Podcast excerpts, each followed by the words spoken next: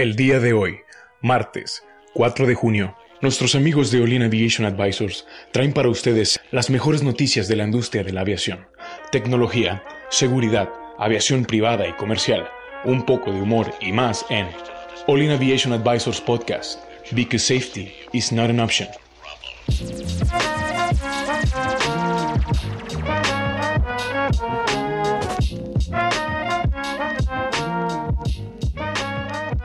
¿Qué tal amigos? Bienvenidos a una emisión más de All in Aviation Advisors, a la segunda temporada, segundo episodio. Eh, me da mucho gusto estar con ustedes el día de hoy. Estoy eh, esta mañana con mi amigo Cristian. Hola, ¿qué tal? Buenos días. Gracias por acompañarnos a este segundo episodio de la segunda temporada. Con gusto estar aquí con ustedes. Y con mi amigo Adrián también. Hola, que espero que estén pasando un muy, muy buen día. Espero que tengan un muy buen día y un gusto estar aquí otra vez con ustedes. Así es, así es. Bueno, eh, como cada día, vamos a. Eh, hoy traemos este, este tema de los pilotos este, comerciales suspendidos, ¿no?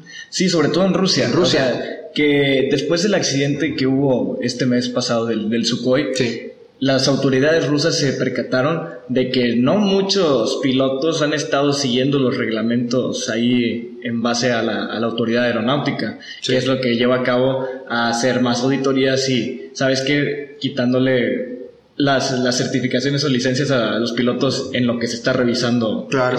No, y es que esto viene desde, desde atrás, o sea, eh, en la nota dice ahí que, que, que, viene desde, desde que los entrenan. O sea, incluso tuvieron que cerrar escuelas porque no se estaban llevando eh, procedimientos correctos y, no estaba bien normado todo eso. Sí, parece, eh, bueno, eh, acuérdense que la, autoridad rusa eh, difiere de la autoridad americana solamente un poco, había una guerra fría en medio, entonces esta, la manera de regularse en ese país es completamente diferente que lo que está normado a nivel internacional, ellos hacen básicamente sus propias reglas. Eh, lo que nos ponen aquí en la nota es un dato pues bastante revelador donde se dan ¿cómo se llama el señor este que hace la Yuri Chaika? Es quien hace la, la, la, observación de que pues hay pilotos comerciales volando aviones para los cuales no están entrenados, no están capacitados y potencialmente van a tener condiciones similares. Eh, yo estaba leyendo eh, un accidente de hace de 2012 con otro Sukhoi Superjet 100 donde este avión se metió al se, se, impactó contra un cerro. Sí. Eh, lo que narra la, la, investigación es que minutos antes de que este piloto, este, este avión se metiera contra el cerro, el piloto venía pues platicando con posibles clientes potenciales a bordo del avión, eh, entonces hablamos de un comportamiento no profesional, comportamiento poco profesional. Y al tener un comportamiento poco profesional, pues va alineado con, con el tipo de entrenamiento, ¿verdad? O sea, vuelas como estás entrenado, pero ah, ¿qué pasa si no estás entrenado? Oye, es que nada más por ser ruso no significa que no te puedas morir. exacto, exacto. Pero no, no, no sé, en, en este caso, digo, ahorita las investigaciones están muy fuertes y definitivamente eh, Rusia está tomando cartas en el asunto. Eh, lo que me preocupa es cómo vuelan hacia afuera de Rusia, o sea, compañías rusas con pilotos rusos que vuelan fuera del espacio aéreo ruso, donde se vuelven un potencial peligro, mayor para todos los demás. No tardan, o sea, si las cosas siguen así, otros países van a decir, ¿sabes qué? Rusia no vueles a... Quedas excluido de nuestra área de, vuelo. Eh, bueno, lo que me sorprende a mí es que la cantidad de pilotos a los que se les quitaron las... las bueno, se, les suspendieron las licencias, son 550 pilotos. Pero aquí, ¿quién lo regula? Eso tengo duda, ¿es la EASA? No, ellos se regulan bajo su propia, su propia autoridad como país. Sí, porque EASA regula toda la Unión Europea. Y los que no están dentro de ASA tienen a sus propias autoridades aeronáuticas. Entonces, Rusia tiene su autoridad aeronáutica. Como en China y... Exacto, como cualquier parte del mundo, como nosotros tenemos nuestra DGAC. Pero un poquito más abajo, en la nota, eh, por ahí hablan también del tema de, del gobierno. Es el Programa Estatal de Seguridad de la Aviación no se ha actualizado en Rusia desde 2008. 2008 para 2020, ya estamos hablando de más de 10 años. Y ya no cumple con requisitos internacionales, señaló esta persona que Yuri Chaika. Tampoco hay nadie en el gobierno que tenga la tarea específica de supervisar este programa y cómo se está implementando. Y esto es un tema completamente organizacional. Oye, Cristian, ¿y, Rusia firmó también en la OASI? Rusia es parte de la OASI, sí, es parte de la OASI. O sea, en, OASI, hay 193 países y en el mundo hay 195 países. O sea, está en la OASI. Pero la manera de regularse, acuérdate que tú estás en, la, en la OASI, no significa que tú tengas que cumplir con todo lo que dice la OASI, porque son prácticas recomendadas, lo que están en los anexos de la OASI. Entonces, como prácticas recomendadas, tú bajas ciertas normas. si no bajas todas las normas y no adoptas todo, pues tu nivel, la, OASI también te cataloga en niveles de seguridad. Tienes un nivel 1 o un nivel 2. Un nivel 1 es el que cumple con los estándares o hace que esos estándares se cumplan y un nivel 2 hace que hace cumplir con nada más cierto, cierta cantidad de estándares. Entonces, Rusia, déjenme se los investigo. Eh, si está en, qué nivel de, de, certificación está, ¿no? Digo, pero se me hace como que no, no creo que sea la, tan grave este incidente como para bajarlo a nivel 2. O si, bueno, son 550 suspensiones de aviones de pilotos, de licencia de pilotos. El problema aquí es que, o sea, se están cerrando escuelas y de dónde van a salir los nuevos pilotos. No, pues van a tener que buscar en otro lado. Es como si estás aquí en México, varias, varios compañeros que buscan ir a Estados Unidos a estudiar a este, ser piloto, aviador allá. Claro. Y aparte que lo avalan pues la FAA, yo creo que ellos van los pilotos rusos van a tener que buscar, no sé, en India, que ahorita tienen un auge para, eh, o sea, pilotos comerciales. Yo, yo, lo veo por la parte de, de, aerolínea. O sea, ¿de dónde van a conseguirse nuevos pilotos? Ah, bueno, yo creo, creo que van a tener que pagar a compañías externas de que, oye, préstame tus pilotos hasta que esto, esto quede resuelto. Y si les va a costar caro.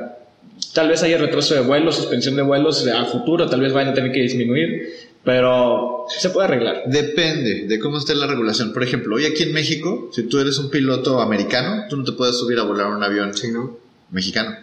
O sea, está normado. tú necesitas tener una licencia mexicana y para tener una licencia mexicana necesitas haber nacido en México. Sí, cierto. Ahí tienes que estar, tienes que haber nacido en México. Sí, te digo, ¿De dónde? Ajá, y si, y si, y si Rusia tiene una medida proteccionista como la que tenemos hoy aquí en México, pues probablemente no, no, no se va a poder subir, no vas a poder traer pilotos, entonces pues eh, compañías como Aeroflot pues van a tener un, este, un gap importante de su cantidad de pilotos, por lo tanto las operaciones se van a ver mermadas y es, es una avalancha, ¿verdad? Al final la, única solución que veo es, oye, pues mete aerolíneas extranjeras en lo que esto... Mm.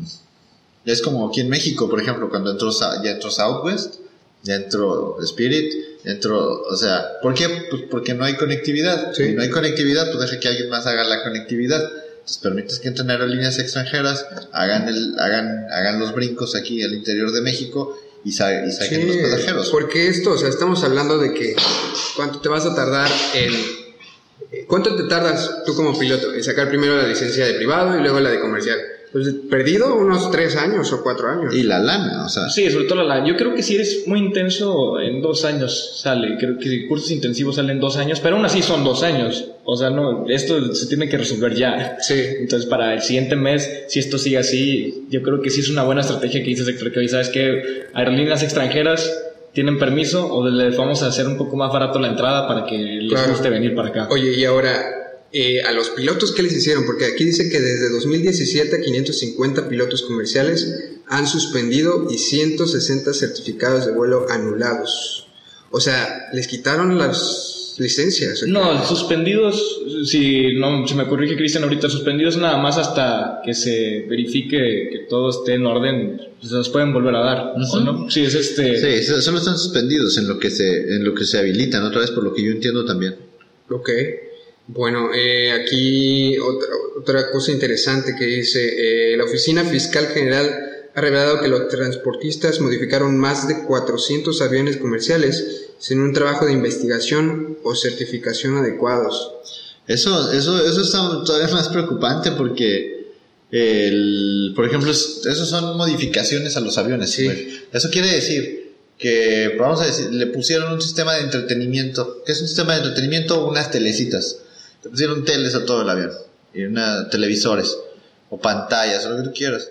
Pero no hay un sustento de ingeniería para haber hecho esa modificación. Afectas toda la aviónica.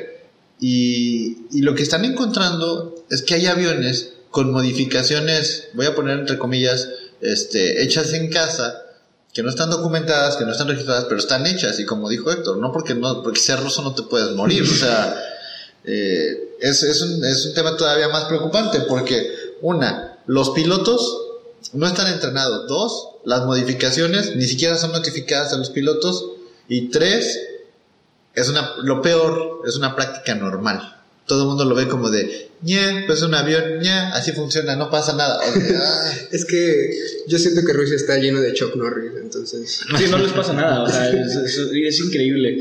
Pero bueno, hablando sobre las modificaciones que se hacen, o sea, es bien peligroso. Imagínate poner un equipo lo suficientemente pesado, imagínate la parte de atrás de un avión y no ponerlo, no tenerlo en cuenta, o sea, le cambias el centro de gravedad lo suficiente como para afectar la, todo la dinámica del vuelo haciendo que pues, sea más peligroso en el aterrizaje despegue de, de, la aeronave. Puede haber un accidente puede ser catastrófico y e imagínate pues, tener que decir que fue porque pusiste un equipo que no. Y es que aquí ya se está poniendo en duda todo o sea los pilotos los MROs eh, líneas, o sea, desde, desde, desde el principio, porque no se están siguiendo, no, no hay una normatividad.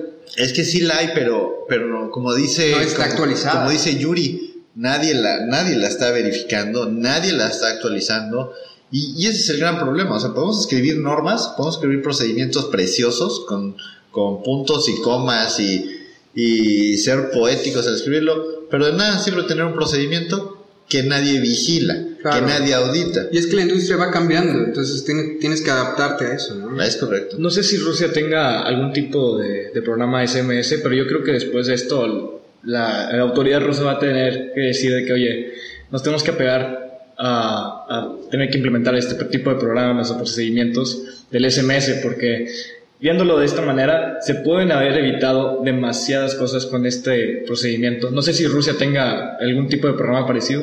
La verdad desconozco cómo está la regulación rusa, todavía no le llego a, ese idioma, pero eh, no creo que lo tenga porque esto se me hace más bien como una práctica normal, o sea, o sea no tengo entonces 500 pilotos, 550 pilotos no calificados en la mañana y dices, ah, caray, aquí andaban. No, o sea, llevan haciéndolo desde hace de perdido 5 o 6 años. O sea, aquí vemos de que no lo han hecho desde 2000, ¿qué? 2008. No han hecho cambios. Entonces es como, siento que han descuidado mucho.